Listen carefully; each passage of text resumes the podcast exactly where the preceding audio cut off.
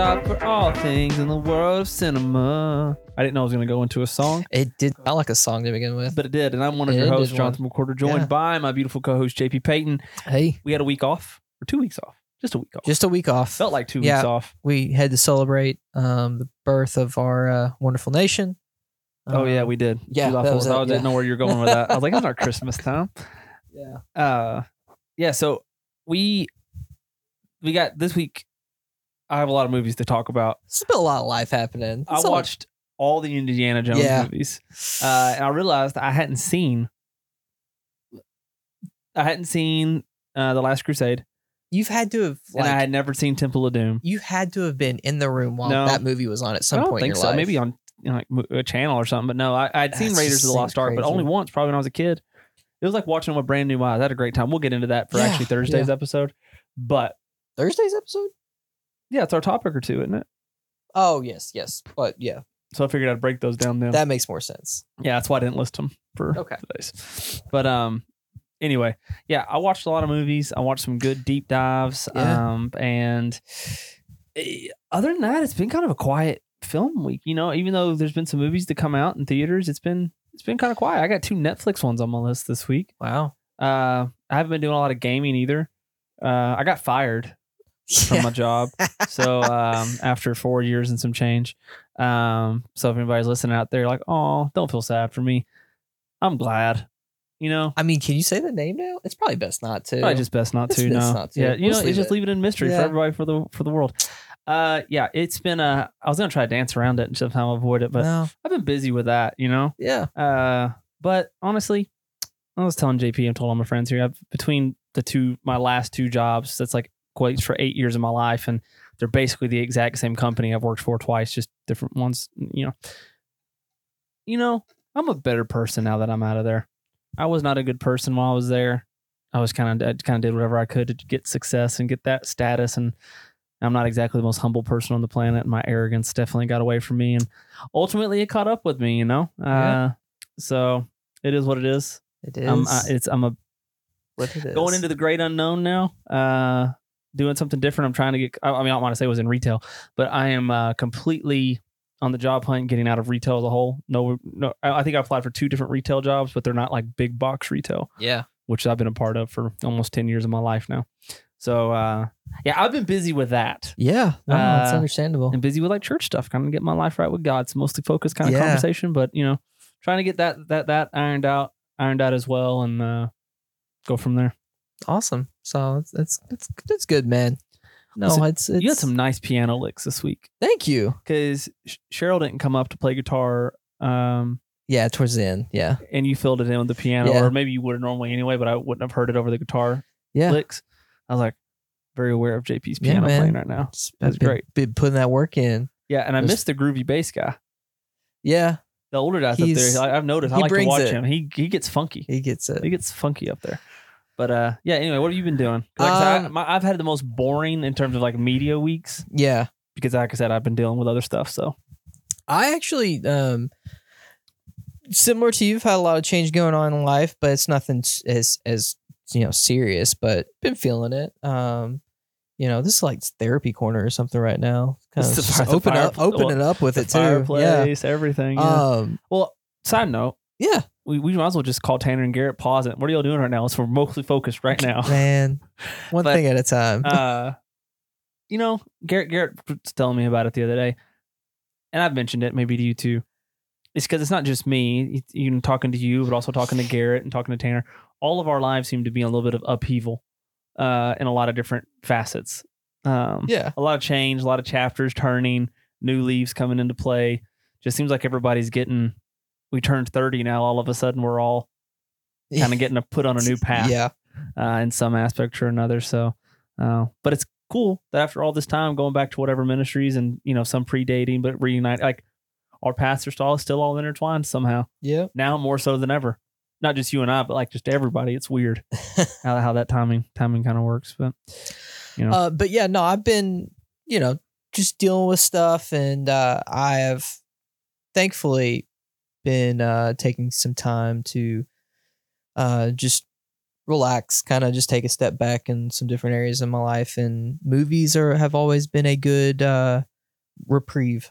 Uh, Mhm. So I actually watched a lot of movies uh, this past two weeks. Yeah. Um, if if we come in hot for our podcast last week, like we'd planned on, um, we did not record because spoiler alert, my mom wanted to take me to the movies, and I can't wait to talk about that movie.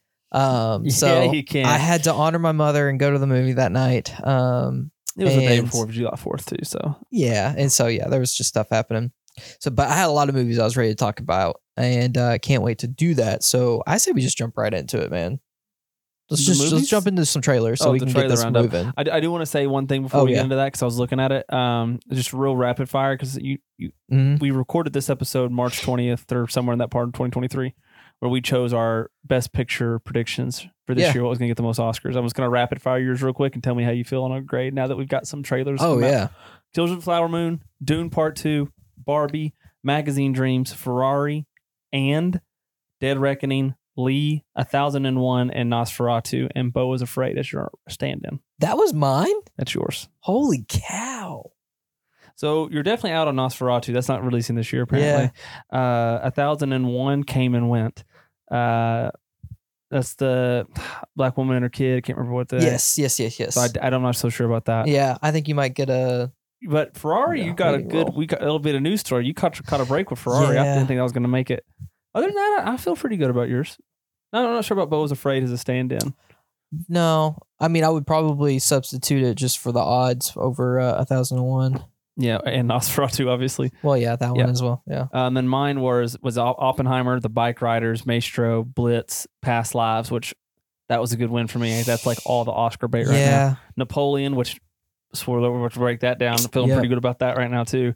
Uh, the Killer, Leave the World Behind, The Way of the Wind, which I don't think is going to release this year, so we're both going to have a scratch. So Have you seen Past Lives yet? No. Had a chance? Oh, you say I'm I'm ready to see that one. yeah, and then the piano lesson with my stand-in being the Iron Claw. Um, Ooh, okay. so there's pictures I've seen of Zac Efron for that, Yeah. and the Jeremy Allen White train right now because he's the other star lead. I'm feeling Yeah. pretty good about that now because I'm gonna take. I'm just gonna swap that out for the Way of the Wind because unless that just shadow drop releases. Uh, big questions though. I haven't seen anything from the Bike Riders, Maestro, or Blitz though. Zone of Interest was on your list. No, neither was um. There was another big one that like stole all the award shows. Um, not Zone of Interest. Dang it, whatever. But I'm glad neither one of us did challengers. So- Yeah. All right, yeah. So let's bring this. Let's just jump into Napoleon trailer roundup. Drop today. Yep. Uh, today is Monday, the tenth. Napoleon dropped a few hours before we came to record. So Ridley Scott's new movie starring Joaquin Phoenix and Vanessa Kirby. Oh my gosh, I forget what how good Ridley Scott is at scope and creating these giant sweeping spectacle environments. Like yeah. This looks gorgeous. Yeah. He tells he tells a story like a long term story in a way that feels like you're just strapped in, um, and and you're just along for the, the ride the entire time. The Not trailer strapped in like Guy Ritchie. not though. strapped on. Yeah, strapped big. We need to we need to clarify that. Now clarify, please. Uh, but it is it, it looks amazing. It's got that gritty uh, Ridley Scott blue just lens, vibe yeah. too. Yeah. Uh, which I think I can't wait to talk about one of the movies you mentioned blue. Um, yeah, it, it's his his style, his aesthetic. It's it's it's perfect. It's I think it's uh meant for the the telling of a story like Napoleon. Yeah, and it's an Apple TV, so it's going to go to the streamer, but it is showing in theaters. I think a week before it goes to Apple. Oh, we Sounds I, like- I would say they normally. I think they've been pushing them back. Yeah, because it's show- opening in theaters Thanksgiving. It said it's Yeah. going to theaters Thanksgiving. I think it releases on Apple December first week of December, something like that. okay, well that's good because I think I, I think in the past they've been doing like a month, um, or maybe I saw rumors that they were going to do that with Killers of the Flower Moon or something like Yeah. that. Well, I'm glad because that that way it can get unlike reality. reality. I keep wanting to say Re- realty. I never watched it. I need to. Yeah, reality. They didn't release it in theaters, and so yeah, it wasn't a good. It wouldn't have been a good theater Yeah. release.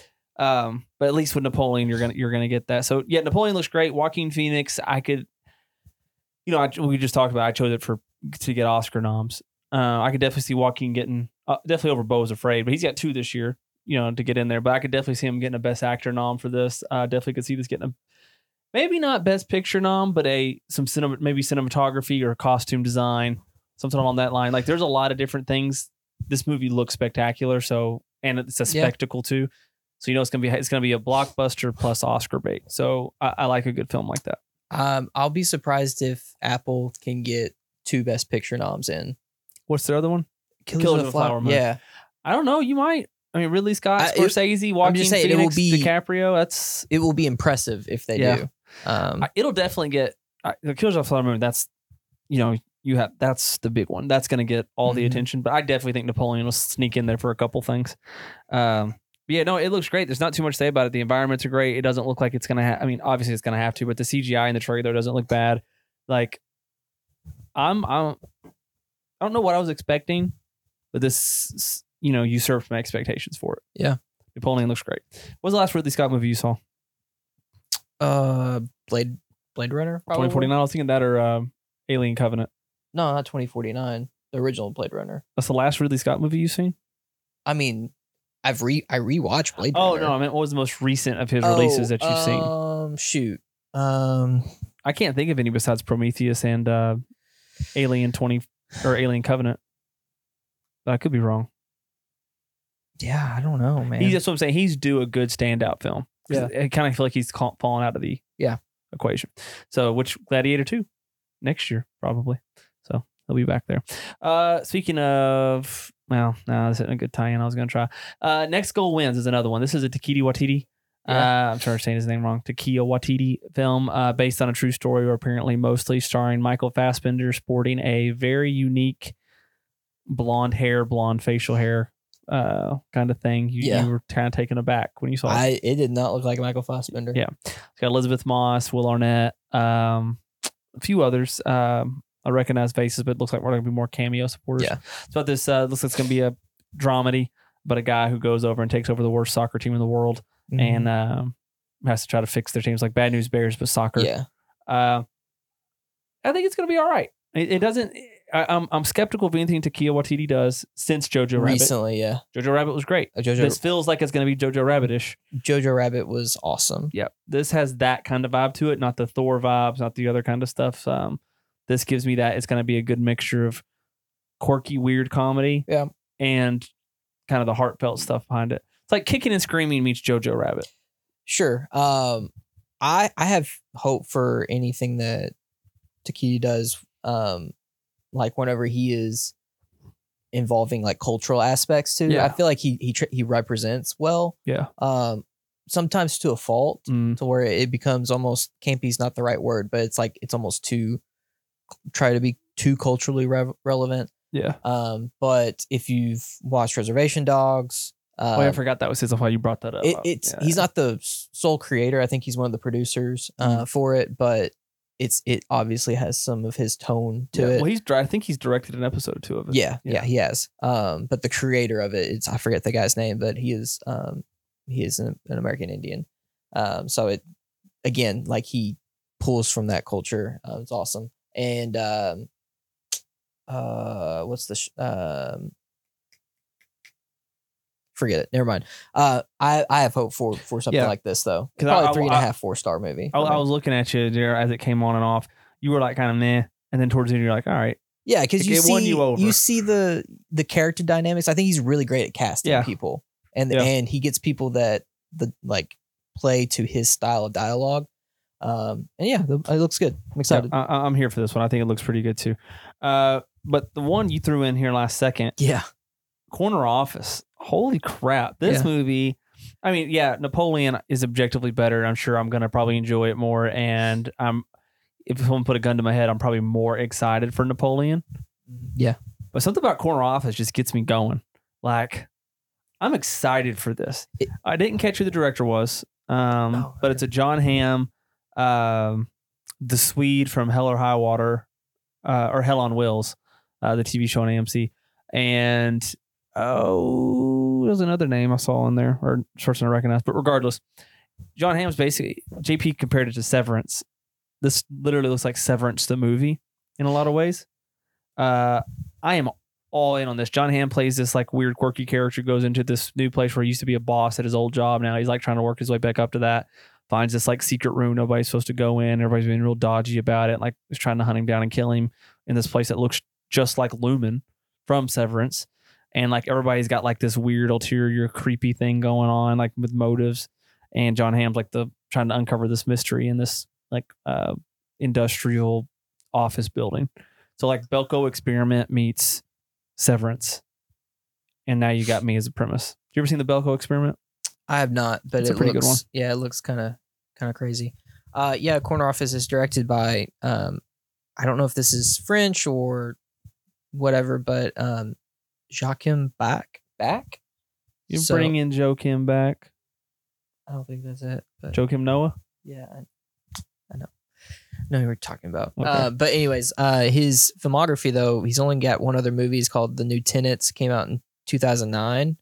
Wow, that's a pretty Um, long, pretty long gap. Yeah. So in that movie, it's, I mean, it's a 3.4 Letterboxd. It is, um, yeah, I mean, it's not super, uh, big from what I can tell. But anyways, Yeah. never even heard of it.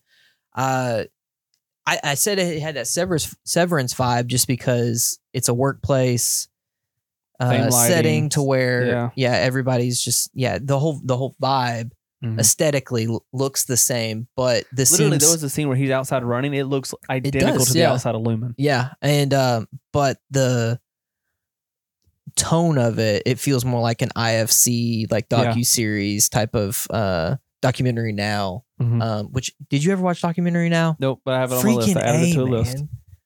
watch one episode that's all you gotta do No, I will. I just haven't had time. I know but they're got like fired, JP.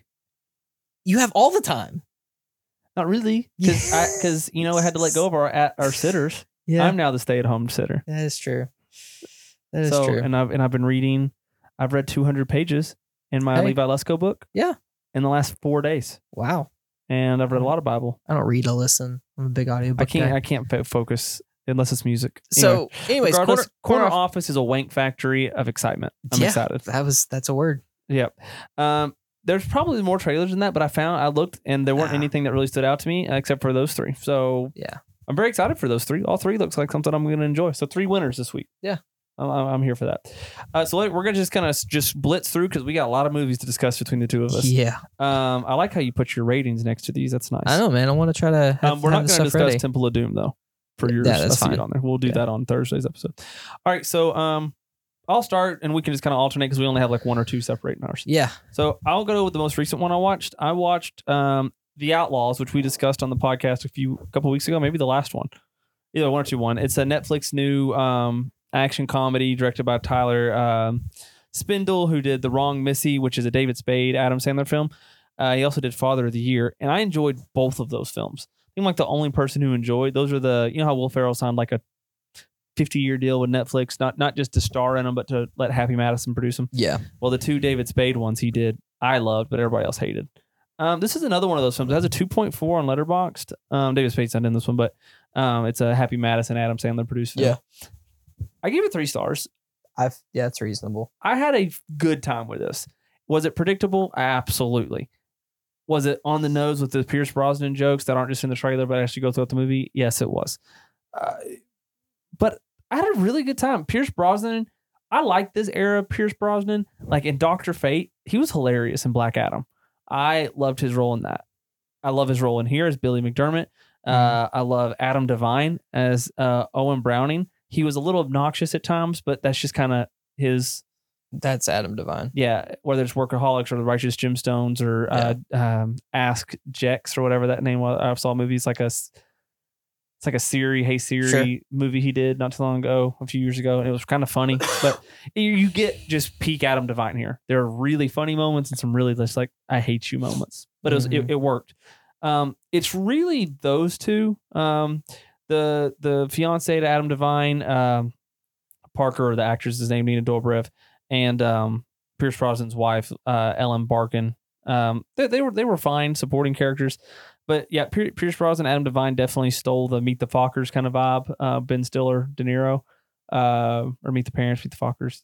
Yes, Meet the Parents, right? That was the first one. Sure. Yeah.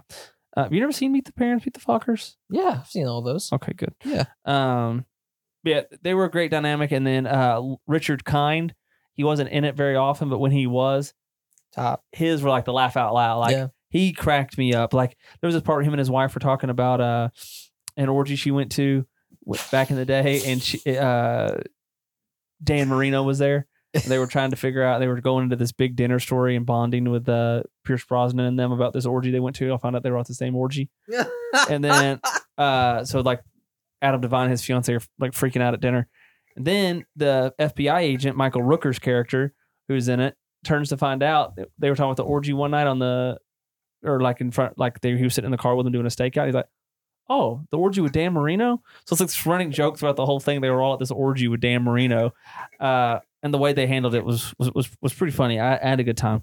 Um, Lil Ray, Lil Ray Howard, Rel Howery, Lil Rel Howery is in it. Um, he added some quick one liner, quick bits. Want to, you know, release. Yeah.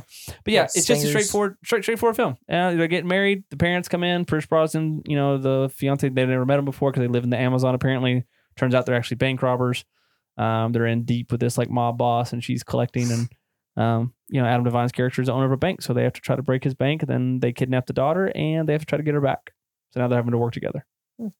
So Fun. Yeah, if you have literally nothing to watch, I can't not recommend this film Yeah. because it's it's not bad.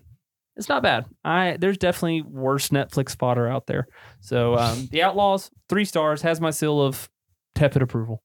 Awesome. Uh, so I guess I need to go now. Yeah.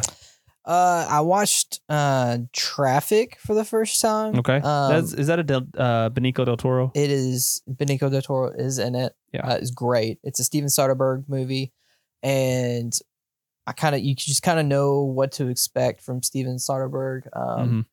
it- it's the type of movie that starts out telling what feels like three separate stories, and they all just converge the last 30 minutes and you realize this is all one big picture type of thing Yeah. he, he's amazing at it um things that i did not expect in this movie um a really weird uh topher grace uh performance I need Just- to rewatch this. I saw today that you logged it. I watched this Yeah. movie a long time ago when I lived in Murray Yeah. in college, and I loved it. But I can't. I need to. Re- I, I own it too. I need to rewatch it. um and the uh the cinematography in this it is so there, there are basically three different stories there's one that is following this um this mexican police uh um journey basically trying to uh fight the cartel and every time you're with him it's every time those shots are in mexico the the filter on these lenses is yellow. I mean yellow, Mhm. yellow. Um, and it is it's it's jarring. Cut to one of the other stories, which is Michael Douglas's character. He's this uh, politician who is basically working his way up uh, in the government and is basically he's um, he's uh, positioning himself to be like the next secretary of like some secretary position in the government Yeah. and fighting drugs. And come to find out his own daughter is on fentanyl or, or some bag drug. Uh, I forget which one, whatever you smoke through a pipe. That's Um, crack. but uh, so yeah, he's he's you having smoke heroin? what? Can you smoke heroin? I think it is a form of heroin. Is what okay. they're smoking. yeah, yeah. Um, it was brown. So yeah. Uh, anyways, I don't know what I'm trying to. See. Yeah, we probably could. Our, our resident once once a time once upon a time. Um, so every time you're with Michael Douglas's storyline, it's blue, solid blue. Um, I don't know if it's like yellow being the Mexican side of this and blue, whatever. Um, Hey, you're on the podcast. JP gave me the okay to call. I didn't give an okay. I I was That- jokingly that, saying. already raises a flag for me. I, there's saying- no flag. Listen, I said, can I? Should I call Garrett? And he said, yeah. I JP said jokingly. Well, he didn't. He didn't say jokingly. Listen, anyway, we're talking about a movie JP watched called Traffic. He was talking about how this lady was smoking drugs, and he said, you know, the kind of drugs you smoke out of a pipe. And I was like, Okay. but What not is that? like but not like out of a bowl pipe like it was like like you take take Also, like take apart a pin and smoke through a pin yeah, that's what I said, crack. But you know, what is crack? I said, is that heroin? And JP said it was brown. I was like, you know who would know? Garrett would know. yeah, I mean, um, if you burn meth, it turns brown. You burn crack, Huh? it turns brown. What is crack? no but it was crack? like is like speed. It's not meth, but it's like crack will speed you up real quick all of a sudden, and then you chase that continuous like burst of highness. okay I've never done crack. I had a buddy do crack, and he's like, "I've been cracked all night long, and I feel like I'm gonna die." Oh, I'm like, that's probably probably accurate. All right. So like those bags, like you see in the movies, like the little like brown, the brown stuff. That's crack, No, that's probably heroin. and you can smoke heroin. Yeah. I Okay. smoke everything. I think You it's heroin. Boof heroin. Yeah, I think it's heroin. Isn't boofing with your butt? It is. Wow. Did you not know that, JP? I mean, the more you know, Well, right? I, that triggered some deep memory in my head. Not like that I boofed anything, just like Like, Garrett, Garrett saying the word boof made me remember. Like, uh, yeah, I think you can like snort it with your butt, butt stuff. Yeah. All right, all right. Thanks, Jerry. Hey, this was an earlier call tonight. Look at that. I know. I'm proud of you guys. Yeah. Thank you. All right, see you. Love you. Bye.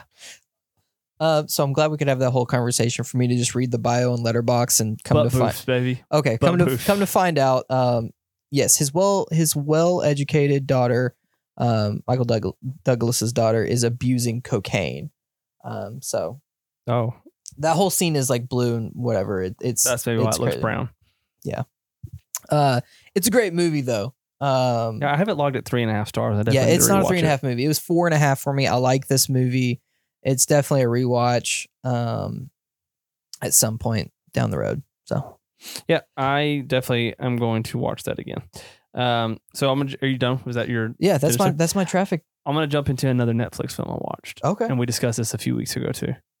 hit it. I watched Nimona.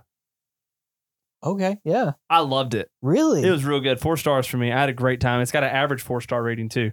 yeah, The animation style isn't Into the Spider Verse. It isn't Mitchell's versus the Machines. is that red, white, and uh, red? What? Oh, shoot, what's that anime called? It's it's a it's it's a very subtly weird animation style.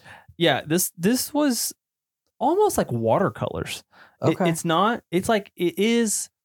It this. Hmm. It's like into the Spider Verse. Sure, that's. I, I hate that people we, we use that now, but like, it has that aspect with watercolors meets the Puss in Boots. You haven't seen Puss in Boots. so like instead of things being like jarring and like flashy, it's more fluid. yes, and it's very smooth, like easy to watch. It's not. Yeah, It- it's it- it- it's there's it- no depth to it really. It's more Right. flat. Yes, and it works so well. Like Okay, if this movie looked beautiful, it was like a canvas and like you know, you know, like someone draw something at the bottom of a sticky note, and you like Yeah. the very the very definition of film. You you know, as you flow through the flip through the notebook, the yeah, things the move. flutter. Yeah, It felt like that somehow. Like it, everything just moved across the streams so so uniform, but so beautiful, and it was like just felt. I don't know. The animation style was great. Yeah, I haven't watched it, but I know enough. I, I think about the plot, so that's probably subtly like intentional. Um, Yeah, uh, especially towards the last hour or so, Yeah. re- everything really comes together with Yeah. with the animation style. Yeah, so this is a really good film, and the trailer. Maybe I just you know sometimes we watch these trailers, we're talking through them beforehand, and then we discuss them, and I, sometimes I miss. Like I go back to Sharper. Like I Oh, really, yeah. really, we, we, it was another film too. You and I really butchered two films in the same Yeah. week about what we thought the plot was. yeah, Um, this is one of those. I feel like though I didn't go back and watch the trailer, but I def- definitely didn't. This movie was different than what I thought Caught the trailer was. Yeah, Yeah. and that that was a good thing. Um, so basically, Nimona is you know that she lives in a world this like futuristic society yet just like medieval in some ways, where anything anybody that's different than just like a 100% normal human being like almost like a nazi germany kind of thing but there, there, there are black people there too but like think nazi germany as a whole what they were doing to the if you had blonde hair blue eyes you were the only chosen ones basically. So this like abu dhabi kind of city just super high end high tech um shuns anything that's different than them well nimona has been living on the outskirts she is a like beast boy from Teen Titans. She can shift Yeah. into anything. And turns out she has a very key relationship with a very prominent figure in the film um, back when they were childhood friends. And, you know, she once she realized she was a monster growing up, she shunned her. And then, you know, now she's, yeah, I don't want to give any spoilers away Yeah. because it was kind of a surprise. Um, but anyway, so the, the night that she meets, which is voiced by Riz Ahmed, who was fantastic voice acting. Yeah. Uh, was great. And so was Chloe Grace Moretz as Nimona. They were both really how good. was uh, what's his the try guy? Try Guy. Yeah, the dude that plays the the bad guy, or he the the antagonist. Beck Bennett. No, This guy? the dude in white. Oh, oh, Ambrosius Goldenloin. Um, that's his name in the film. Okay. Uh, yeah, the guy's name is Eugene Lee. Yang. Eugene. That's his name. Um, yeah, he's a try no, guy. yeah, he, he he's what? He's a try guy. You know who the try guys are? No. The BuzzFeed group for like when BuzzFeed was like BuzzFeed videos. That was all it was. Mm. That it the okay. Well, this is another po- this is another conversation. This is off pod conversation. Yeah, try guys. They, Okay. They would do YouTube videos. Yeah, yeah, I don't, I don't know him, but I- anyway, I no, didn't he- care. He, he did good It's voice acting. Um, his character was good. Yeah. Everything about this movie was good. Like the plot line, some of them, yes, yes, were predictable. That's any movie anymore. If you Yeah. watch a bunch of films, you're gonna especially obviously. a kids movie, which is I would say what this, isn't is. a kids movie. Really? I mean, yes, a kid could watch this movie and have a great time. Yeah. But as an adult, Yeah. It's enjoyable. it's very enjoyable. Okay. And like some of the thematic elements also were adultish and like, you know, it, it yeah, it's a little political and stuff like that as a whole. But like, yeah, Nimona was great and it had gr- some of the better action. Like people say Puss in Boots had great action and it did, The Last Wish. I thought this one had even better. Like this is my this is one of my modern favorite animated films. Awesome. I had a great time. So I I know you were kind of both of us were kind of like, yeah, I could probably hit and miss on that. Yeah. I think Nimona, you should give it a watch. I will. It's- I will it's do that. one. Awesome. So, uh, I guess I'll hit. Uh, that was that's a that's a good Netflix movie. Um, I might as well hit a Hulu movie that I saw. I saw Flaming Hot finally. Mm. Uh, it's the uh it's on Disney Plus too. the uh bi- it, oh yeah it is because they the, merged uh, merged some of their accounts. yeah it's the biopic uh for the Flaming Hot Cheetos. Uh, I'm not gonna go into do too much detail because honestly, there's not too much to say. Uh, it was a two and a half star for me. Uh, performances were subpar. Uh, I thought the story was like almost. I'm trying to pull up what the runtime was actually. I got it. It's 99 minutes. Uh, it, it it still felt too long.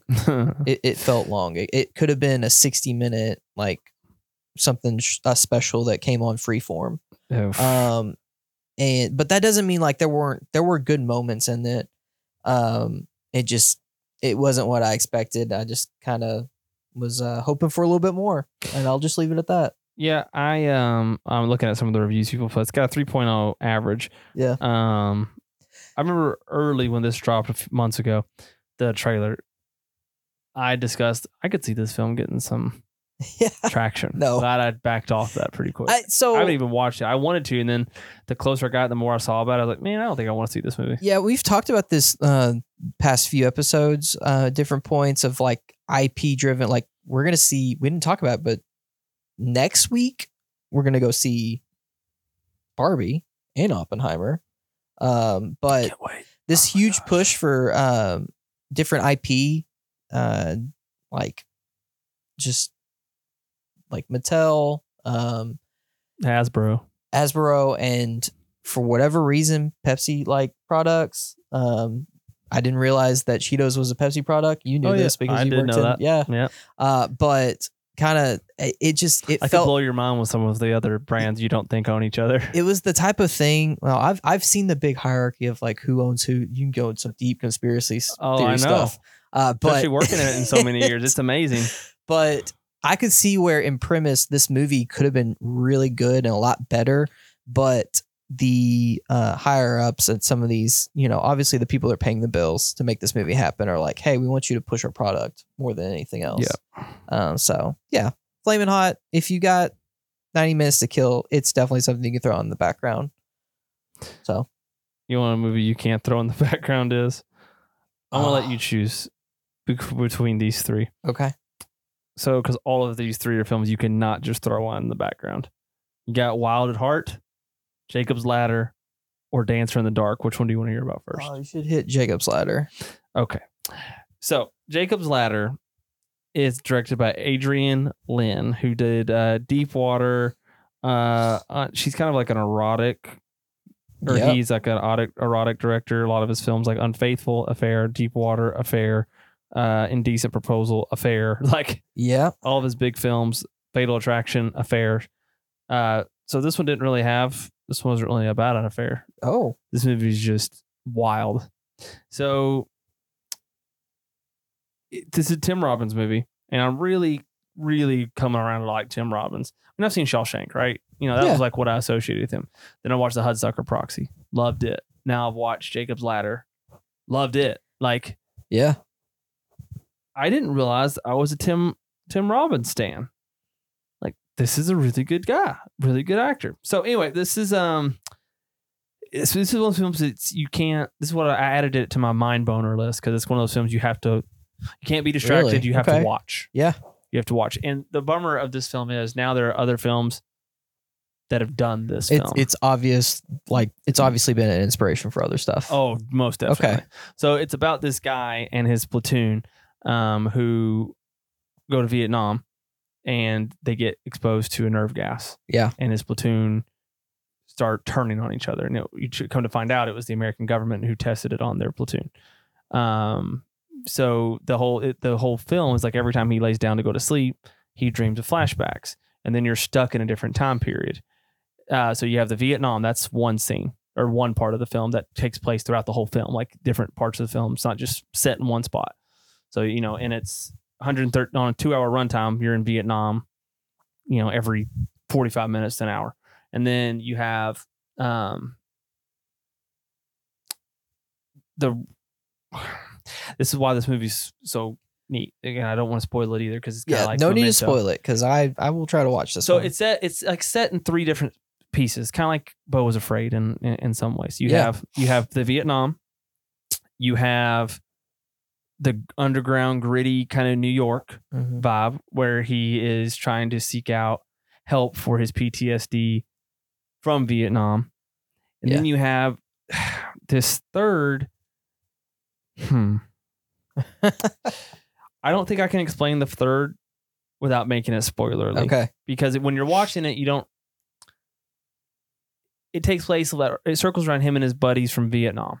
Let's say it that way. Um, I loved this movie. I gave it Yeah. four stars. I could no, I gave it four and a half stars. I was say I, I was like I need to talk myself up to this. I got four and a half stars. The only reason I penalized it for a half a star is just because it's not its fault because this one, to my knowledge, probably came first. I'd seen like Some of the sheen had fallen yes, off. it. yeah, first time watching it, you know, uh, this came out in 1990, so Wow. this many years later, it's just like, eh, I've seen this movie before a couple times now. yeah. But this was definitely they were all newer than this one. So Jacob's Ladder get a phenomenal performance from Tim Robbins. You get a really good performance from um uh where was he? Oh yeah, for Jason uh Ving Rhames. I his, his little bit was in there, was fun.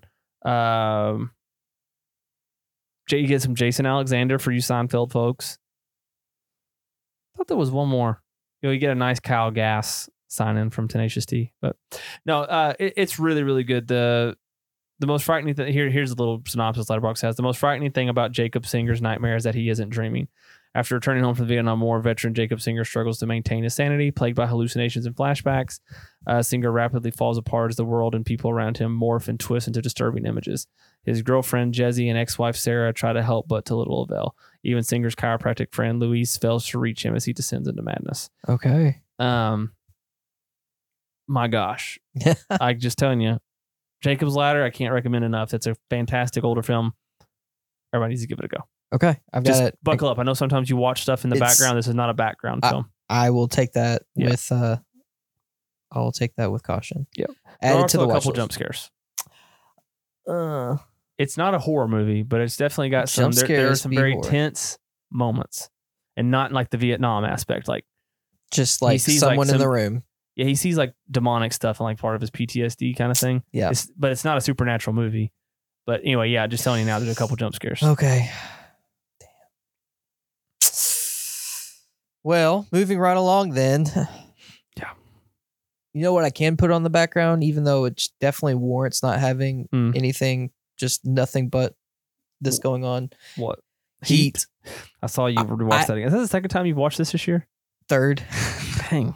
It's it's like a palate cleanser, man. Yeah. I probably wa- I, I tried to do these in order of like when I've watched them, but I probably watched a little bit earlier. I actually I know Looking what at it was. your list cracks me up. Asteroid City, Barton Fink, and Atomic Cruelty, Traffic, Flaming Hot Heat. I listen. I know what happens. I watched Flaming Hot and I was like, this was extremely disappointing. I need a reset. I watched Heat and I was ready to go because I just hit some bangers after that. You did. Um, so I can't Heat, wait to discuss. absolutely amazing. Yeah. There's it's a five star movie still. It will always be a five star movie. And ever since the rumor has been brought up about Heat two, Mm-hmm. um, it, a prequel. Adam Driver playing um, I can never remember character name, but um, um, freaking uh, Pacino's character, and uh, you've got uh, freaking um, I feel like that meme of that the black boy that's like, and you see um, I got a mm, uh, mm, you know what I'm talking about. I have no You have what no idea. I'll show you This is the after, whole it's John fine. Mulaney thing again. It's great. Um, anyways, what's his name? Elvis. Uh, Austin Butler. Austin Butler's playing De Niro. not De Niro. Um, Val Kilmer's character. Oh, okay. Yeah, yeah, yeah, yeah. Uh, yeah, it would be great.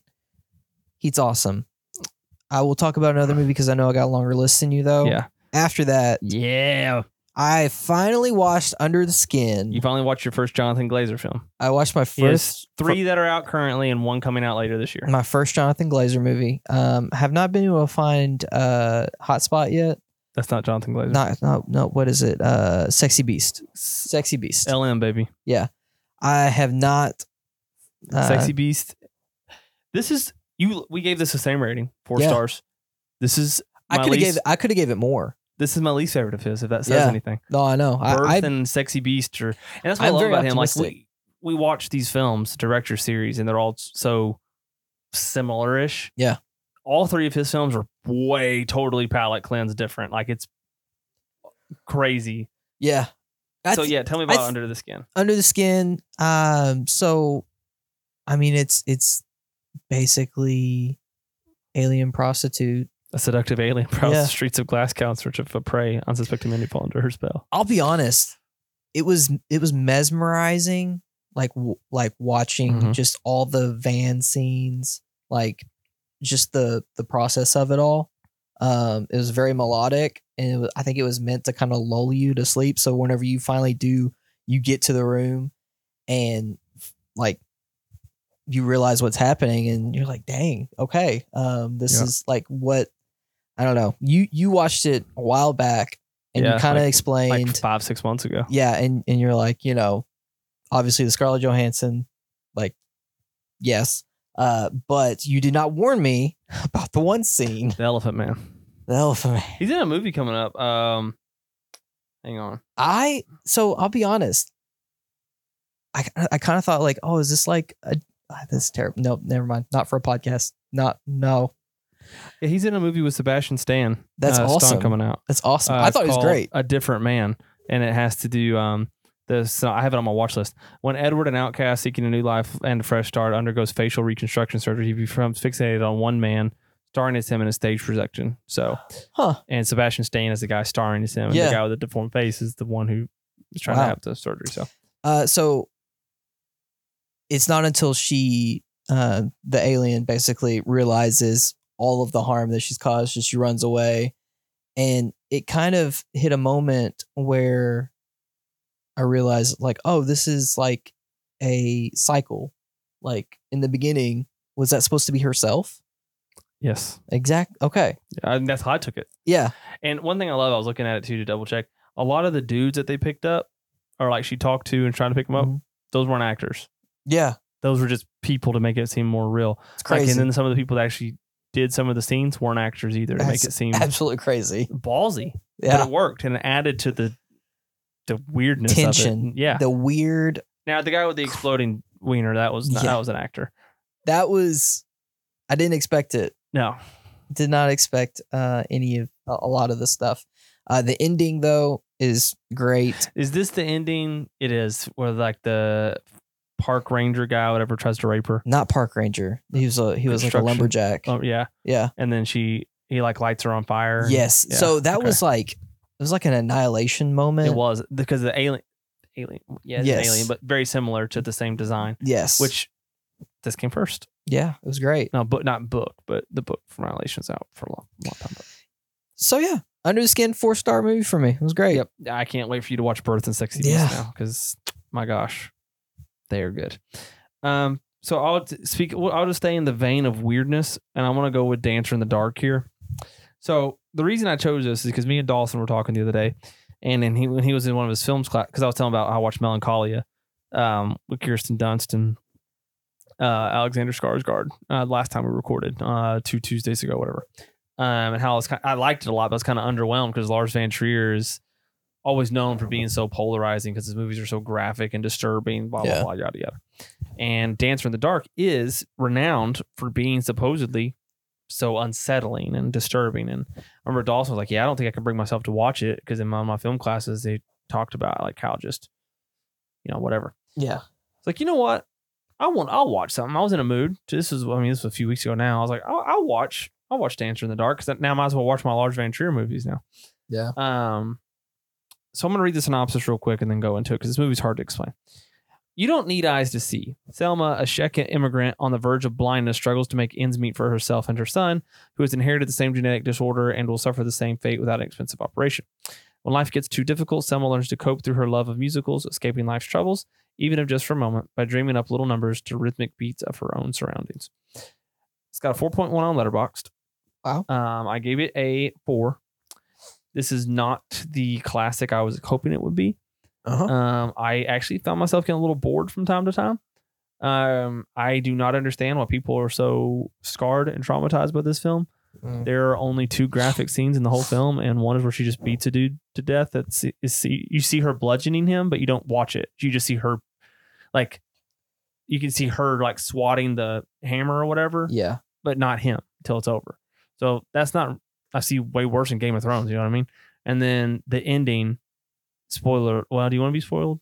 No, don't spoil it. I'll watch Okay. this. Well, the ending, you know, there's a well, I can't spoil it then. Yeah. But the, it's nothing you hadn't seen before, like nothing crazy either. I mean, this was a 2000 release, Yeah. and I feel like the tone of this movie feels like, Well, I did send you a video of the song that her and what's this Peter Stormare were singing. yeah, that's that was weird. It, the music is a little unsettling, but I don't think that I don't know if that's the point of it or not. So Bjork is the li- main main character. She is a world renowned Yeah. singer. Now, definitely not my cup of tea. Uh, and but Peter Stormare is also not my cup of tea singing. I've seen more. He's one of my top rated actors on Letterboxd this year because I've watched so many Peter Stormare scenes for, especially because of the crazy. brothers. Yeah. And he's been in a couple of. He was in a Gilliam film or two too. So yeah, he's everywhere now with this one. But yeah, Bjork was really good in a weird way. David Morse though, what a creep. Um, he I, I've seen him in a ton of stuff. He's like the main guy in Disturbia. He's in World War Z, Twelve Monkeys, uh, The Rock. He doesn't look it though. It's weird. Who? Uh, David Morse. Yeah. So he he's Kind of the- looks like a bloated Simon Pegg. yeah, I can see that. Yeah, so he's the next door neighbor, and you kind of think you're gonna like him. Then you kind of think, oh wow, I hate this guy. He's a cop, and Mm. yeah, it gets real weird. Like it, yeah, it has you thinking certain people are bad, certain people are good. And then, like I said, since you're gonna watch it, I don't want to spoil too much. Yeah. But no, Dancer in the Dark is a is a fun movie in some ways. Uh, very creative, very creative. Probably the most creative soundtrack or music or Oh, okay. Uh, arrangement pieces. Yeah. So like if, if you're if you're an, like you're a musician, Yeah. you'll appreciate it because what they how they made these songs work, if you can consider them that, Yeah. is amazing. Because I I could have never. It sounds like it's a musical the way you're describing it. it's like a it's like a uh, like um, like effed up sound of music. okay. Like take the sound of music and put it on acid Yeah. and add some gruesome murders Maybe into it. that's probably where some of the highest theme like I guess it, it's it's well done. It's just weird. It's weird, and not in the ways you think it's gonna be weird. And I also thought it was gonna be something totally different. So I'm, if you're listening and you've been avoiding watching Dance in the Dark, 'cause you're afraid it's gonna like scar your psyche, you can rest easy if you've seen about any other rated R film. okay. This is nothing compared to a lot of stuff that's out there today. Yeah. So maybe 23 years ago it was, but now no, and we're just desensitized, I guess. But no, Dance in the Dark is good. Um, you need to watch some von Trier movies too. so Yeah, I'll do that. So I've only seen uh, the House that Jack built, Melancholia, and this one now. So I'm three. So what's your next one? Uh The Drop. Uh it's on Hulu right now. And Was this Gandolfini's last film? Yes, and it was kind of obvious. I hate it. I, I hate I hate saying that, but like it was kind of painful watching him on on screen. Mm-hmm. He just he looked and sounded old. Um not not old. He he sounded not well. Yeah. Um and yeah, he's it's it sucks cuz he's amazing in it. Um it's it's basically about this bart- bartender that you know he- he almost seems like there's something just a little bit off with him and um, Is Tom Hardy the bar- bartender? Yes. okay. And honestly, like the the Eastern like accent, like the I guess they're from New York. I think they're from New York. Uh, yeah, because they're from the the boroughs. Um, it worked. Uh, I feel like sometimes Tom Hardy kind of overdoes it with some some of his his accents. Uh, it kind of worked for me because I think it was the just the part itself, um, the type of player, type of character he was playing. Um, there were moments where it was a, where it was a little off putting. Um, it, I wasn't crazy about this movie. Uh, I felt like it was going to be something different than what it ended up being. Uh, I thought it was going to be like a real big like mob movie, but there were some elements of that. But Mhm. it ended up. I'd never heard of it until I saw you log it. I think you should watch it. There's a, a reveal at the end that was kind of obvious, but I think Tom Hardy's worth seeing in it. Um, Gandolfini is is a treasure, and you should watch it for that. Um, that alone. So I'll, I'll give it a go at some point. yeah, I like Tom Hardy. it's a it's a a, good anyway. quick movie. I think it was ninety something. Oh, 106 actually it was a little bit longer than I thought. well, I guess that's a compliment then if you thought it was shorter. Yeah, yeah, it, it was relatively well paced. So I gave it three stars and probably don't need to watch it again. Okay. Um, I'll, I I have I have three more. One that we mutually watch, so we'll save that one. That can be our Okay, last one. I, I'll hit. I'll hit a couple Yeah. more then. Uh, so do we think it's time? Should I should I bring it up? Which one? I don't have your list pulled. I was looking at my Letterboxd. no, I'll stay in the vein of uh, some mob stuff. I watched Donnie Brasco today, and I, I've heard it mentioned a lot. Oh, were you going to talk about SOF? yeah, Okay. but no, I Yeah, want to stay. I want to stay with Brasco. This is the first time I ever watched a movie where Al Pacino. It felt like Al I've never Pacino seen was this film, by the way. You should watch it. I don't know. Um, based off true story. Uh, so that's like I don't think we'd be spoiling anything when talking about it, but it talks about um, an undercover FBI agent basically trying to build a RICO case against uh, the mob in New York, and Johnny Depp plays uh, Donnie Brasco, Yep. and Depp kills it. Uh, he I've heard it's one of his better roles. it absolutely kills it. Um, it's he it, it it's weird because he seems younger than I feel like the character he's playing. He's got a family with kids in it, and every time they're on in on screen together, um, it just doesn't kind of fit. That was the only thing I kind of had an issue with. Um, but whenever he is in that wise guy role, it is electrifying Yeah. him and Pacino together too. Uh, Pacino's given a lot different energy than you normally see him in this type of role too. So it was kind of heartwarming to watch. Um, Oh, I don't hear that described for Donnie Brasco very I, much. th- I think that's how I would describe this movie. It was heartwarming. Interesting. Um, and you should watch it. It was no, I want to. I, I've I don't know why how this has always escaped me, but I've always wanted to watch Donnie Brasco. So it it was a four star, I think, for me. Um, it was. yeah, yeah, four star. Give it four. And uh, yeah, I- I would watch this again in a heartbeat. It was it was enjoyable. I'll take to give it a go because I, I love Johnny Depp. I love Al Pacino. I love that whole just style of film. So yeah, I'll have to. I, now that you brought that back up, because I had a conversation with it a few years ago, and now, yeah, it's, it's, Um, it's a sign. So, do I need to hit another one then? Uh, so since we're not talking about Mission Impossible and Indiana Jones until the next episode, Oh, okay. Yeah, we can so do that. yeah, I'll Yeah. Uh, I'll go then because I think I have. I think I may have one more than you then. Okay. So I'll talk about No Hard Feelings, um, because that was the oldest one I saw. I saw it um the night we were going to record and we didn't. Oh yeah. So I watched No Hard Feelings, the new Jennifer Lawrence um comedy that is supposed to like put comedies back on the map. Um, I gave it three stars, same rating as The Machine for a similar reason. The funniest stuff's in the trailers. Yeah. Um, that's not to say there aren't some cheeky jokes in there that maybe do like a little, huh, Yeah. you know, internal little chuckle. Um, but it is good. It, it is good. It's 103 minutes. is a little long for what it is. Um, Jennifer Lawrence does a fantastic job, and I would love to see her in more comedy bits. Yeah. Um, I I thought, and I also loved Matthew Broderick as this weird layered Decker dad. He he he was fun. Um, you also get your boy. Um, uh, what's the guy's name from The Bear? The brother or the cousin? Cousin. Cousin.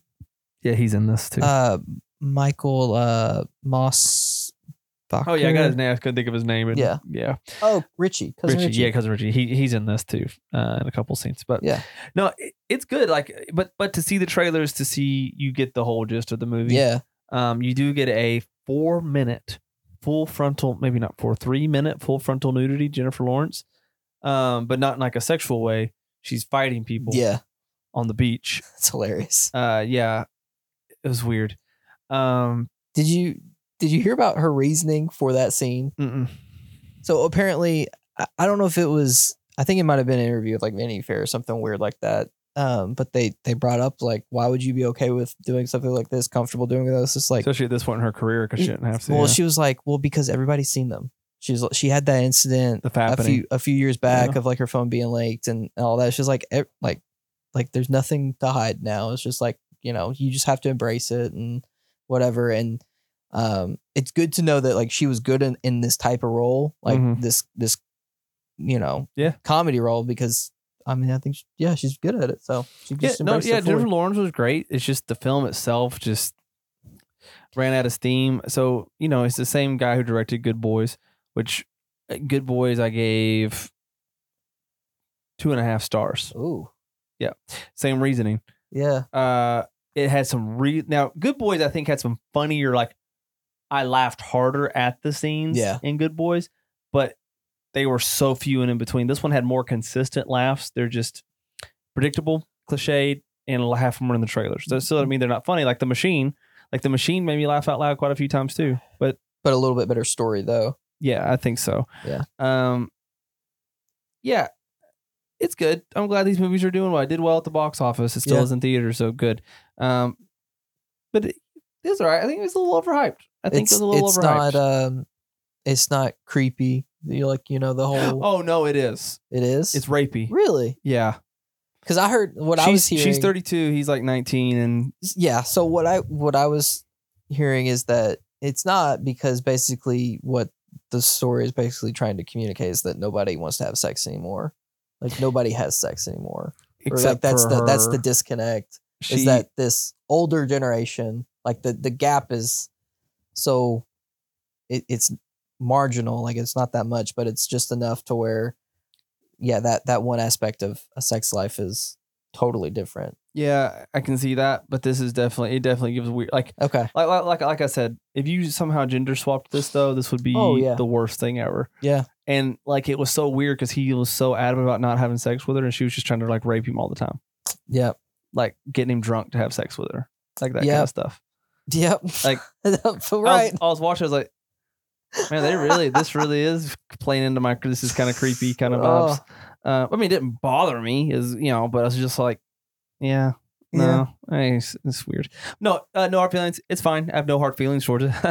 it's just, uh, Oh. you know, it's all right. It's all right. It's definitely not the. They called it like the second coming of Superbad. That's ridiculous. It's not. yeah Not that. well we might as well stay on the age gap thing i watched licorice pizza Mm. uh fourth of july um had a really long day and came home wanted to unwind and i watched the most uh patriotic thing i could think I of still haven't seen. you have not watched licorice pizza No. Started it twice, never got to it because one night I started at one a.m. Fell asleep See, ten minutes in. the thing is though i think there's a pretty big possibility you would hate this movie um and that sucks because i love this movie I don't it think is I've ever seen a Bradley Cooper movie I didn't like, except for Aloha. Well, I I will go ahead and say the first time I watched it, I was a little bit let down, partially because of of uh, Bradley Cooper's role. Um, it's undersold or not undersold. It's Oversold. yeah oversold just based off the trailer. Uh, you get just like one or two scenes with them, but Hmm. they're they're great scenes. Uh, but the Looking at stars, the cast, I didn't realize that um my boy uh John Michael Higgins is in it. uh, who does he play? Yes, yes, oh yes. Love him and almost That is anything he's ever his, been in. his role because he, he plays a restaurant owner Jerry Frick. uh, yes he plays a restaurant owner who is married to uh, these japanese women he's opening a japanese restaurant and he speaks very inappropriately to these women Yeah, Who are sounds just- about like him. oh yeah it is right up his alley um, but yeah this is uh leanna uh, Himes, I, I think is how you say the last name. They, you know, she's the singer Haim. in uh yeah Haim in in the band Haim. Um, she's amazing in it. Absolutely kills it. Cooper Hoffman, Philip Seymour Hoffman's son. Um, I don't think this was his first movie, but it was his first like It's his first feature. Yeah, first feature. He's electric. Like I think Actually, back. no, it is his first. I I think back to like seeing Philip Seymour Hoffman for the first time in Boogie Nights, like that energy. Um, I don't think it's ironic. I don't think it's a a coincidence that like the time, the the um the setting is very similar. Um, but yeah, the story. I think I was, I think I was reading Dawson's review after the fact, and yeah, it is basically a once upon a time in the 70s type of, of Yeah. feel. Um, it's just a story just explaining this time in life. And uh, yeah, I will say there is a great Sean Penn scene. and Tom Waits is in it too. I like Tom Yeah. Waits. uh, it is, it's awesome. I love this I mean, movie. I like. I mean, whether it be Phantom Thread or Inherent Vice, I like top Paul Thomas Anderson, so Mhm. I, I probably will like it because I like most of his other work. So, Uh, there was, there will be blood. oh yeah, I Dude, that was him. oh, Yeah, no, So so, yeah, I, I will probably like it. I mean, because I like his other work. So, yeah, I'm I'm optimistic. I need to watch it though, because it's been plaguing me for a long time. Um, so I'm gonna jump into my last one before we have our shared one. okay.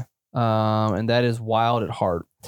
This is a David Lynch, Nicolas Cage film. I'm trying to do a Nicolas Cage film a week that I haven't seen. Wow. Um, so I did Adaptation and Snake Eyes the last couple Yeah. weeks, and then this time I did Wild at Heart. No one could have prepared me for this film, and people have definitely undersold this film.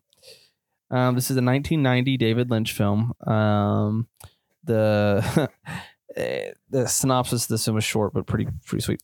A wild, crazy love story. Young lovers Sailor and Lula run from a variety of weirdos that Lula's mom has hired to try to kill Sailor. Uh, Nicolas Cage is Sailor. So Nicolas Cage is this like sleazy, uh, just bad boy greaser. Yeah. Who is great at sex Okay. and is a womanizer and boned his girlfriend's mom Lula for a long time. Um, which Lula is for a long time, like for a period yeah, the in period time he would like or be- just like one setting. no, no, no, like a period of dates, he Okay. like bone or something. But like she became like crazy, crazy, crazy about it. I gotcha. Um, Laura Dern is his girlfriend. You get a very young Laura, Oh. Laura Dern who you shocking. I always try to get people like, hey, if you're gonna have a booby count, you see a lot of Laura Dern boobies, butt in this film. Youngest Laura Dern movie you've seen? Jurassic. No, No. I was thinking she was a little kid in Jurassic Park. but Blue uh. Blue Velvet. I've never seen Blue Velvet. Is it Blue Velvet? It's the uh, Lynch movie. Yeah, that's Blue Velvet. Yeah. You gotta watch Blue Velvet. I've never seen it. that's Yeah. like a, that's like a seventeen year old Laura Dern, and it was impressive. naked. No, oh, good. Just So that's- actor. That's weird. Jesus, uh, she's an amazing actress. so she reminded me a lot of um, the actress in Yellow Jacket and Christmas Vacation. In this film, though, Yeah, I know you're talking about. oh my gosh, I can't think of her actress's name. Anyway, so yeah, Wild at Heart is freaking nuts, bro. Like the editing of this film is like you're just on crack the whole time. Like the pacing of this film is whiplash. Oh. And Willem Dafoe is the grossest, most detestable role I've ever seen him in. Like he grossed me out, but I loved it. He plays Okay. this like he's he plays oh Bobby Peru. Huh. You want Bobby Peru to fuck you, don't you? oh, He just said it. I, I, I edited it out. I just I just did it. yeah.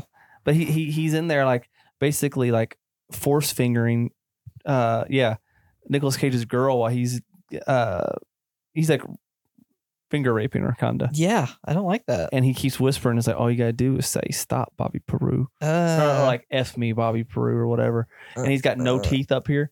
So it's all gums. Oh, He's got this really bad. He's a porn guy, uh-huh. porn director, and he only does fat chicks, like obese women, because they come running out one night. Uh, I'm gonna need you to stop describing this movie so that I have more reason to watch it because you ain't you ain't selling it right now. well, I I I, I, call, I told Dawson I was like, because Dawson loves this film. I was like, yeah, you didn't prepare me anything for this film. Like I'm trying to at least prepare you. This is a Nah, gross. I don't need- sleazy, seedy film. I don't. Yeah, I'd rather go in blind for a movie like that. Nicolas Cage is you get every spectrum of Nicolas Cage, and you get the cagiest of cages, you get the most subdued cages. This is like a this whole film is just a freaking roller coaster, scene over scene. Like there's this one scene where the mother-in-law starts regretting putting the hit out on Sailor Nicolas Cage Yeah. Um, because he's s- s- gone around the world with her daughter, and she is like a germaphobe in this part of the movie. She's like she like changed. She's nuts, and she gets makeup or this lipstick and just rubs it all over her face till she's all red, like like a tomato. Oh, Like, it, but it's like they do it in a very unsettling. Like you you feel gross watching it. Like Mm. the whole movie, you just feel gross and sweaty. Like Laura Dern throws up at one point in the film. Yeah. And vomits on the floor, and they leave it for the rest of the film. And like it progressively starts smelling worse and molding on the floor and fly. Like Nicholas could open the door, like thirty flies and maggots will fly up, and it's just like it's like that kind of stuff. The whole film, it's just like, oh, whoa. Yeah. And there's some weird stuff with like a baby. I don't know, man. There's some weird stuff in this film, and then like how it ends and Willem Dafoe's story arc, and you should watch Wild at Heart so we can discuss it. Wild at Heart, not Snake Eyes, because that's what you watched. No, Snake Eyes is good, and objectively maybe a easier film to follow. Uh, it definitely is an easier it. film to follow. Wild at Heart is insane, like Okay. insane insanity. Like I need to watch more David Lynch. I think because I've only seen uh Mulholland Drive, this one. Yeah, I so I think that's it. okay, so I will remember this for our next for next episode because I will. I'm adding a David Lynch movie to our, our topic later. Blue Velvet. Yeah, you gotta watch sweet. Blue Velvet. Um, yeah, Wild at Heart. I can't wait to compare the two and contrast it because I watched Mulholland Drive like two months ago. So it's three David yeah, I didn't realize that this was uh, a David Lynch movie for some Oh reason. gosh. Like I'm telling you, like I, I needed to take a shower after watching this film. That is that is the vibe for most Lynch stuff, bro. I love it. Did Yeah. you ever like you watched Twin Peaks though? No. Okay. It's I mean, I've good. seen an episode or two of Twin Peaks, but I didn't just yeah, watch it. You just can't watch an episode or two of Twin Peaks. I was an. X Files guy, but most importantly, I was a Supernatural guy. Okay, I think those are different. No, Supernatural was the best and the original. I know, but that's a different. When I say original, I'm being Twin facetious. Peaks is a is a mystery. so whereas Supernatural. Supernatural's like After season three it's is more of an adventure. No, It's more of an adventure. no, Yeah, no. I've never watched Supernatural. Exactly, I know, I can tell. It shows. Um. Anyway, because uh, you know, anyway. So yeah, Wild at Heart is insane. Is insane. Is insane. So I recommend watching it just for the fact that I've never. And that that that is a compliment of itself. I've never seen a film like Wild at Heart. Yeah. So, you know, kudos. Yeah. Do you have any more? Or are you up to Asteroid City too? Mm, nope. So I watched a movie that has been said to be a box office hit. Yeah, we'll talk about it in our news in a minute. Um, I watched The Sound of Freedom. Yeah, Jim Caviezel, Mel Gibson. Holy crap! Jesus the Christ Letterboxd himself. score Yeah, three point five. it makes zero sense. I didn't. I didn't realize all the the. I, there. Listen, I am not. I. In my review, I stated. This is I I recognize that the issues presented in this movie are real, Mm-hmm. very present Sad in our society. It's absolutely tragic Mhm. that this is a reality for our world. But how in the world did this movie make it feel so fictional that it would that it would actually play out this way? My dad was trying to like talk to me afterwards because again, like my mom wanted to take us to this movie. Whenever whenever my dad presented it to me, it was like, Your mom wants to, us to go all the movie. It's like, oh I guess we can go see uh Indiana Jones Yeah. together. Nope, Sound of Freedom. Yeah. Um, yeah, I was a little disappointed. Um, yeah, Jim Caviezel though, uh, should have left his acting career up on the cross. okay, listen, you've never seen Person of Interest. Is it post? Passion? Uh, yeah, pretty sure. Okay, Person of Interest is great. All right. Got Ben Linus from Lost in it. They're the two stars. Uh, I'm just saying, there were moments where I, I really could see this being a good movie. It's five seasons. It came on in 2011, so that's post. Um, yeah, I, I could see this being a good movie. It was like two hours and ten minutes long. Uh, it could have been thirty. yeah, it's uh, it could have 131 been. minutes. Dang. It could have been an hour and thirty. You never responded to the guy who asked how. I'm. I'm.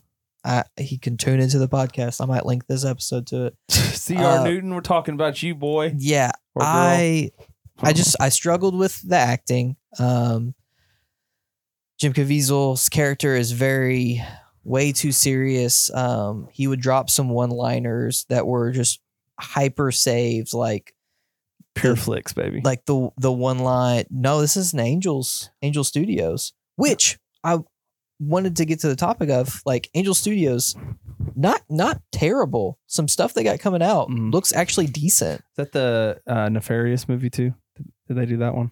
I don't know about that. There's there is one coming up, up though that follows like the story of a nun, and it actually gets into like some women in ministry Hmm. talk, and it, it it looks actually compelling, like a, a serious drama movie. Okay. Um, but yeah, uh, Sound of Freedom, the the the acting's terrible. The first thirty minutes of it, the movie I feel like is trying to make you think that um, Caviezel's character, who is this FBI agent Mhm. or uh, home like Homeland Security, whatever, one of the two. Um, he's an agent that basically actually is a pedophile, and he's trying Oh. to he's he's trying to befriend this person that they've brought in the very you first just have scene. to immediately know Jim Caviezel in person. Like I don't know in person, but like he would never sign on to play that role. Yeah, no, he wouldn't. No, because yeah. Listen, Jim Caviezel is very adamant about his own political views, and Oh yeah. I feel like it comes across in this movie way too much, um, and it's hard to look past. And for that, I gave it one and a half stars. no Um, desire to see this movie. Um, Not I- I- even- I, was expecting to see a Mel Gibson credit. He's not credited anywhere Why would he? Because he just did that big tell all and is like promoting the crap out of this movie. Like Mel Gibson is like he did a documentary just now about human trafficking. It's like got Huh? Yeah, I don't know. the world up in arms right now. yeah, So I, I, thought he had something to do with this, but I guess not. yeah, I don't know. It was it was a it was a weird watch. Um, it was really long, and that's really all I got to say about it. Well, then let's discuss Asteroid City for a pilot change. Let's do it. Um, you brought this up last episode, I think, um, two weeks ago. Yeah. I hadn't seen it yet. Uh, so I met Dawson and Ellie, and me and Abby went and saw. Um, Abby did not like it. no, Abby did not like it. so we saw Asteroid City at Maiden Alley. I now give a little hindsight. We had went to dinner at um, it's pouring down rain outside, and we had gone to dinner at uh, Paducah Beer Works. Yep. And I we got the Nashville hot chicken pizza, which is like my favorite pizza in all of Paducah. However, I, you know, and I, I'm kind of sensitive to spicy stuff. Like if it's hot, I'll tell you it's you know it's got a little heat to it. I don't taste the heat at all in that pizza. Well, we got it, and you know because they don't do it by the slice, or you have to order one whole Yeah. pizza. So it's like, all right, I'll eat off here. So we got that onion ring. Oh, she says way too hot. Yeah. So that was already a bad start to the night. And then, um, you know, my fault. And then we go to Main Alley. Uh, there's like a tornado warning in Marshall, where my parents are watching our daughters here, Yeah. or our daughter. And um, so that's an added layer of stress Yeah. while we're trying to go into the theater. We get in there, and Abby immediately, like 20 minutes in, she's like already rolling her eyes, leaning back in her chair. Is like, this is not for me. This She's never seen a Wes Anderson film. She made like 15 minutes into Grand Budapest one night. She kind of liked it, but we were both sleepy, so didn't finish it. yeah. Um, about 45 minutes in, she was like, "I'm going to the truck. I hate this. This is awful." And I, I got, got, I got mad, and I was like, "No, you're not. You're staying here." so she did, and I, she she ended up liking it a little bit better after she sat through it all, and then the next day thought about it, could appreciate the artistry Yeah. at least. But I don't think she would. I think she gave it three stars. Um, so the three act series of it, like the super meta aspect to the to the movie, like you get that from the jump, and it's just it. Which is why I didn't believe that that was the case. I was waiting for some. I, I mean, I know Wes Anderson isn't like the Russo brothers keep you in suspense and then you know switch it up on you. Yeah, I just kept waiting to think like, there's no way they're just really all a stage play right now. You know what I mean? Like, Yeah. But they were the whole Yeah. time. You're watching it. You know. yeah, Um, that was, and that's part of the reason me and Abby both ended up liking it better too. Like I was leaning more three and a half stars till at the end you really find out, oh, this really actually was all The Margot stage- Robbie scene, Oh yeah, it was great. absolutely yeah, great. love that. You hear that? No, I didn't. Thank you though. No, it Uh, was her. oh, I felt it. uh, yeah, I I think Grand Budapest is is a much better movie, um, just as a whole. So if you can get Abby to watch that, that would probably you know probably uh form a better reception and opinion of Wes Anderson for.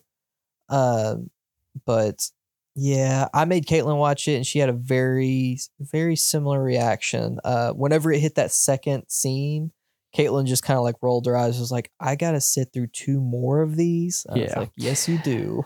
And I was. It, this wasn't like the last movie that I took Caitlin to, where Was that Babylon? instantly she knew she was gonna hate, and Yeah. I felt terrible for that one, um, because it Babylon wasn't. is a way better film. I wouldn't disagree. Babylon's like perfect. listen so asteroid city is like a celebration of all things wes anderson i feel like what Yeah. he does well I like I have it at four stars, and other times I could lower it to three and a half. Like I enjoyed this movie. uh, It's beautiful to look at. I love the plot pieces. The performances were all great. But there's nothing about this movie to me that, like, in hindsight, I was like, dang, bro, I loved that. Like, that Mm. was great. It's not like, you know what? That was pretty good. It's it's good. Which is more, I'm, I'm thinking I'm to change my rating right now. i saw a tweet that said this was basically nope for people that listen to father john misty I don't know what that is. So, you don't know who father john misty is No. oh tragedy who's Father John Misty? he's an he's a folk indie artist Don't know. I don't know. Mm, it's great stuff you probably wouldn't like it but it's No, good stuff Yeah. Um, no, yeah. Asteroid City. I know you, you you talked about that one night, so I'm not gonna piggyback off it too much. Uh, to me, I thought, I thought Adrien Brody. I mean, out of what time he had, was the best. yeah Adrien Brody was fantastic. i love adrien brody in anything wes I- anderson I do too, and I thought he, you know, really stole the show from everybody when he was on screen, um, and stood out. And honestly, Liev Schreiber had some really funny spots too because he kept having the "Do you dare me, kid? Do you dare me? Do you dare me?" So I, I loved his interactions there. Uh, Steve Carell took long enough to get him in a Wes Anderson yeah film. He fit perfectly in. Uh, loved loved his role as the hotel manager. Um, who's the who's the the woman who's one of the parents not Oh. scarlett johansson Hope Davis. hope davis yeah yeah, she, she was good. Um, that was her first wes anderson movie as well mhm. like he finds those people that just you you wouldn't think would be great or you realize should be in these movies you don't understand why they hadn't been in there sooner i guess is what i'm trying to say Yep. uh, hope davis is definitely one of them you know, and Jason Schwartzman and Scarlett Johansson, they're both good. I thought their chemistry was great Yeah, and, and, and as good as it can be in a Wes Anderson kind of It- film. which is why it's great because you have to know how to toe that line of Yeah. not overly flirtatious, but still the sexual tension. Yeah. Like it's it's I don't know, man. It's it's a weird song and dance. I like the Tom Hanks edition though. Tom Hanks was Tom Hanks was great, great. in this. um it felt like he was filling filling a Bill Murray role. Definitely agree. Um but it was it was I feel like in a world of Wes Anderson, Bill Murray, like that character would be played by Bill Murray. I, I agree. If that makes sense. But Well, since I, this I think is it would have been Wes Anderson. I, I, bet, I bet they still would have if he wasn't in like the trouble he's in. Well, I I still think though, since this is a like a screenplay type Yeah. of thing, like it's it's a different setting.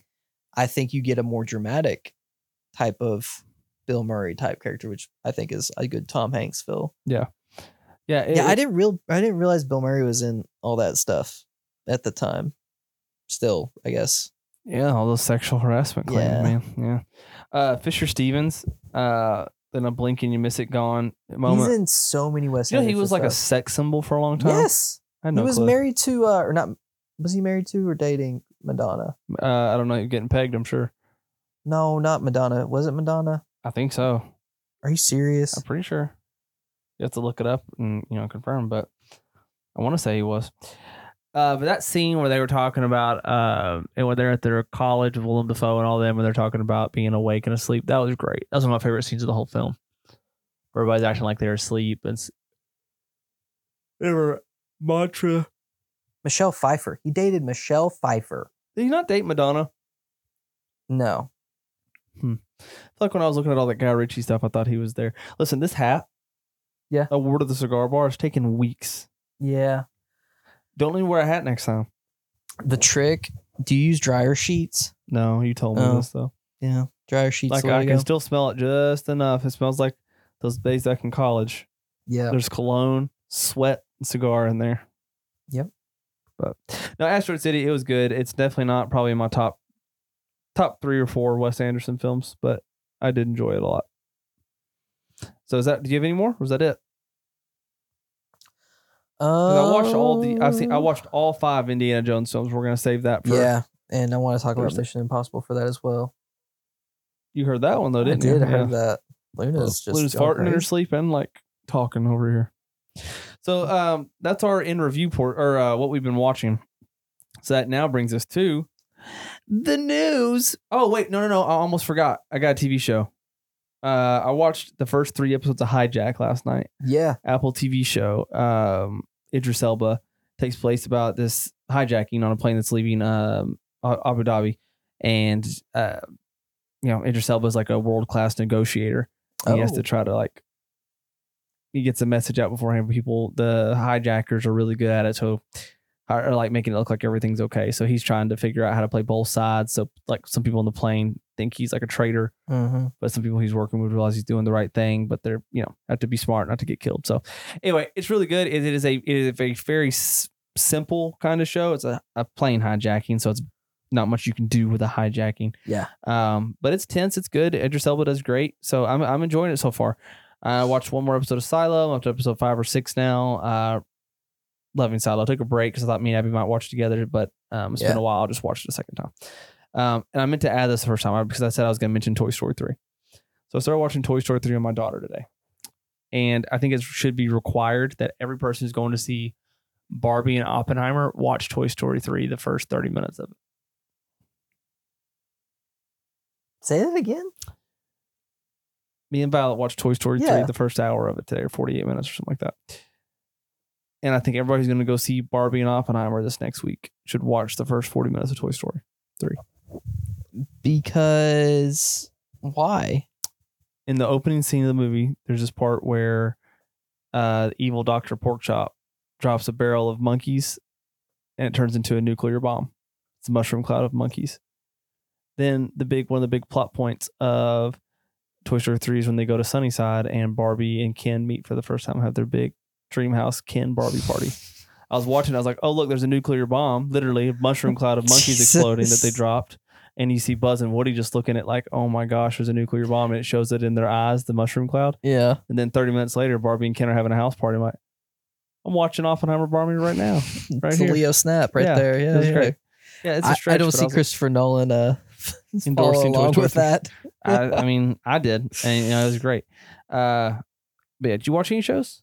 Uh Did you watch The Bear for a fourth time? no, I didn't. That's I good. I actually watched some movies. I felt bad about it. Um no, but I am I will be watching The Foundation this week. Season two, baby. I can't season wait. My two. dad, I'm gonna. I got, I think I got my dad gonna watch it. Really? Yeah, well, because I told him the first season, and I did did double check to make sure Yeah. it's clean. Very clean. There's like very minimal language and nothing severe and no nudity or anything like Yeah. that. So I was like, I think you can get down with it. So because he never heard of it, or except for me telling he and a trailer for the second season showed up. yeah. Um, he's like- got to be Lynn's got to be my a dad fan. loves sci-fi stuff. yeah, and like we love Fringe. Like we watched Fringe together, yeah. and like that was our jam. So Ah, this- Did I miss Fringe or Fringe? There's a new series coming to um Oh, H- Justified to, comes to up this week, Max. Oh yes. July sixteenth. Um, there's a, a new mini series coming to uh Max, and it has Claire Danes in it, and uh Timothy Olyphant, and Zazie Beetz, and Oh, we someone talked about else. this on the last podcast. Did we? I read it off. Yeah, because I remember we were talking about Timothy Olyphant being in Asteroid City. I asked if he was in there for some reason. I thought he was, and he wasn't. And I was Yeah. like, I was looking at his filmography, and I, yes, I read it's a, it- it's a mini series coming to uh Max that is already getting some some great I can't wait. hype. So Yep. looking forward to it. It'll be good. Um, so let's jump into the news. Um, we touched on it at the beginning, so we won't belabor it. Uh, Ferrari, which JP has picked for some Oscar p- Yep. potential. Uh, it's been very quiet about it to the point that I thought I just assumed it wasn't going to come out this year. Um, but it got picked up by Neon, and it's going to release at Christmas on Netflix. It's going to be amazing. Uh, all we have seen so far is still just that one shot of Adam It's Driver like Killers of the Flower Moon all over again. dress. Oh, dude, it looks freaking amazing. Yeah, Um, I, I so- think this will be a. I feel like it should be a surefire Adam Driver nom for Best Actor. Just, he's he's due. Yeah.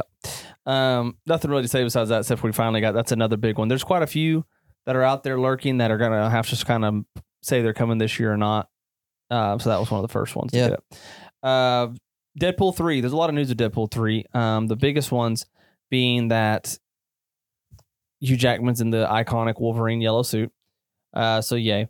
The other one is there's apparently like a thousand Easter eggs, and they're gonna acknowledge how many Easter eggs there are, so less people start complaining about it. Uh, like I saw one picture today of the 20th Century Fox uh, logo in like pyramid form, like ancient Egypt, is crashed into the background.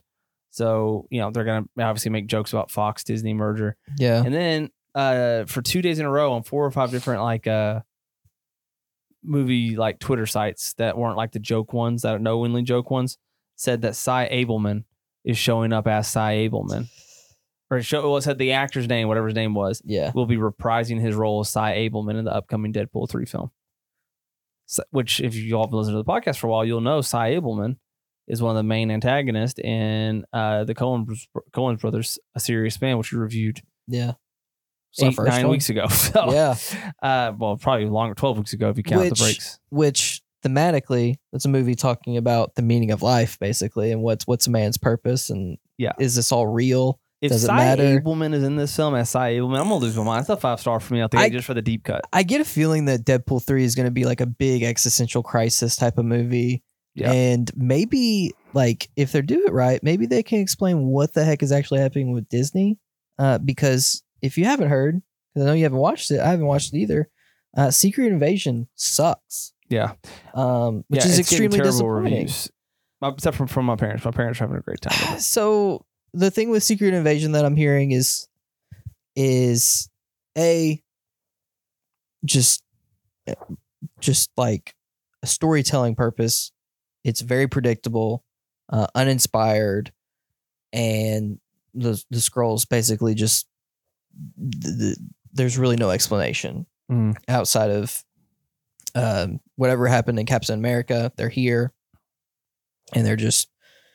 It, it's basically the same story that we've seen with um, Falcon and the Winter Soldier. Yeah, Of you've got all these refugees trying to find a place, and they ain't got a place, so they're gonna make a place and be terrorists about it.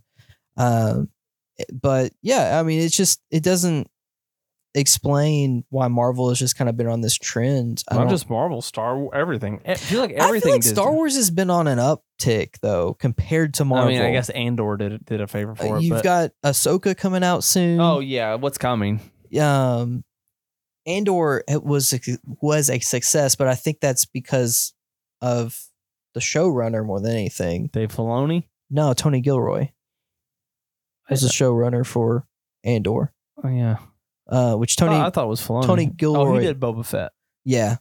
Um, but that doesn't mean Filoni was like in charge of like producing though. Right. So, but as far as like telling the story, um, yeah, I think Tony Gilroy and there there was obviously some other writers involved, And- but What's Tony Gilroy known for?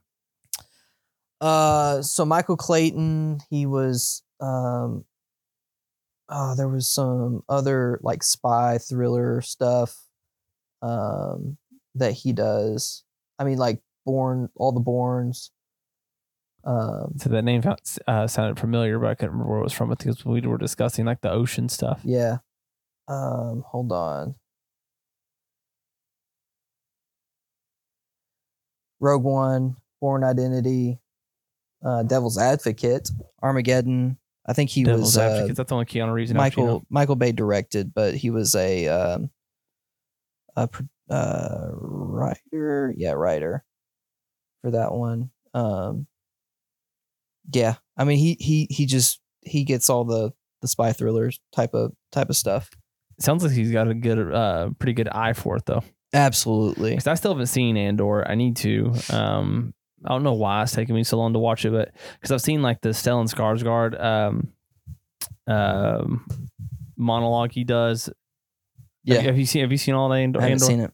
Oh, it said it took him ten takes to do it till you got it perfect, and I saw the final take on Twitter the other day, and I was like, "Dang, I Yeah. need to give Andor a watch because like the espionage, the the spy thriller escape thing is something that's missing from Star Wars: The Adventure, and I I think I'd be down to see that. But, Yeah.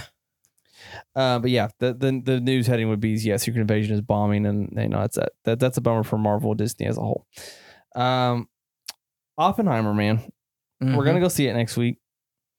pumped. Were you expecting the fact that there's no CGI in this film?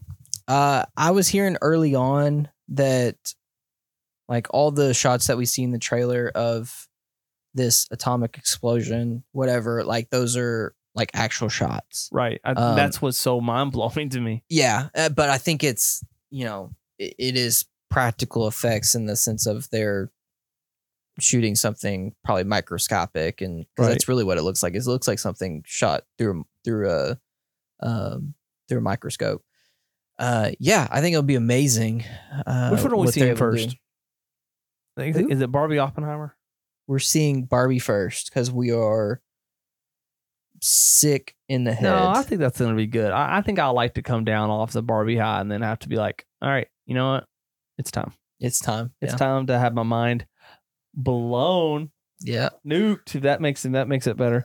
Um, but yeah, apparently Oppenheimer has no CGI, so I can't wait to see this in render if I still agree with that or not. Um, the next one, speaking of Barbie, to pair them together, Ryan Gosling is really dedicating to the bit of Ken. Yeah. like these this interview tour, this press tour he's been doing, he's been giving everybody like headlines galore, like talking about like him getting ready for roles like uh you know a biscuit uh roll or a cinnamon roll pack that once you pop it you can't get the dough back in. Yeah. But he's saying it like a stupid sto- corny kind of way. Mhm. Uh, he like he's bringing up his Mickey Mouse Clubhouse that or not Mickey Mouse. That's what Violet watches Mickey Mouse Club days. Yeah. Um, and that how like young Ryan Gosling is helping new Ryan Gosling and like a bunch of weird stuff. And like there's a video of him singing for the new Barbie movie, which I try not to get too far in because I don't want to be spoiled and Yeah. everything. Like you know, yeah, Ryan Gosling like every day I get on Twitter or whatever, he's got some weird new statement he said that's like what I think there it's the duality of Ryan Gosling. He is either obviously this new Ken uh persona or he Mhm. is uh the dude from Drive. Yep. Where it doesn't say anything and it's just super moody and broody and yeah. I, I'm here for all all all Ryan Gosling. Love it. would you be surprised if I told you he was almost in the role to play uh, Han Solo? No.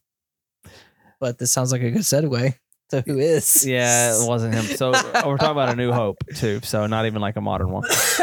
So I was gonna ask you. I'm gonna I'm gonna give you multiple choices. See, I'm gonna give you three people, and you gotta tell me who was in who was who almost got the Harrison Harrison Ford gig for uh, Han Solo and A New Hope. Was it Michael Douglas, Christopher Walken, or Christopher Lloyd? Ooh, uh not Michael Douglas. Okay, because they age, I think. Uh, probably Christopher Lloyd. nope. Wow. Christopher Walken. Wow. George Lucas wanted for um, Han Solo. Can you imagine? no. No, me neither. Like the "I love you, I know" part. Christopher Walken trying to do that. Mm, Oh my gosh, no. yeah, Han Solo would be. Oh my gosh, that would be possibly the worst thing ever. I, I love Christopher Walken, but not as like a swaggy. I don't know. I mean, I've seen I've seen movies where he was younger, and he obviously he's not you know ninety year old Christopher Walken. Yeah. then, but yeah, I don't know. Harrison Ford was just meant for that. I feel like- Indy. I feel like he plays into the persona of how we view him more now. Walken. Um, yes. Uh, I'm looking forward to see him in his role in Dune as the Emperor. hmm Uh, I think it will be different. Yeah. Uh, so looking forward to that. Yep. Uh, I uh, I can't wait for Dune too. But yeah, that's not really a news story. Just a little like fun little tidbit. Yeah. Um. So that Wait. brings us to the end of our Tuesday we, episode. We didn't talk about the new Dune trailer, did we? Yeah, a couple weeks ago. Was it a couple weeks Yeah. ago? I Uh, thought it, it- came out within the last couple Yeah. week, Then week or so. oh, the last time I saw was like two weeks. Ago. There ago. was a, mo- a even more recent trailer I thought that came out for Dune 2.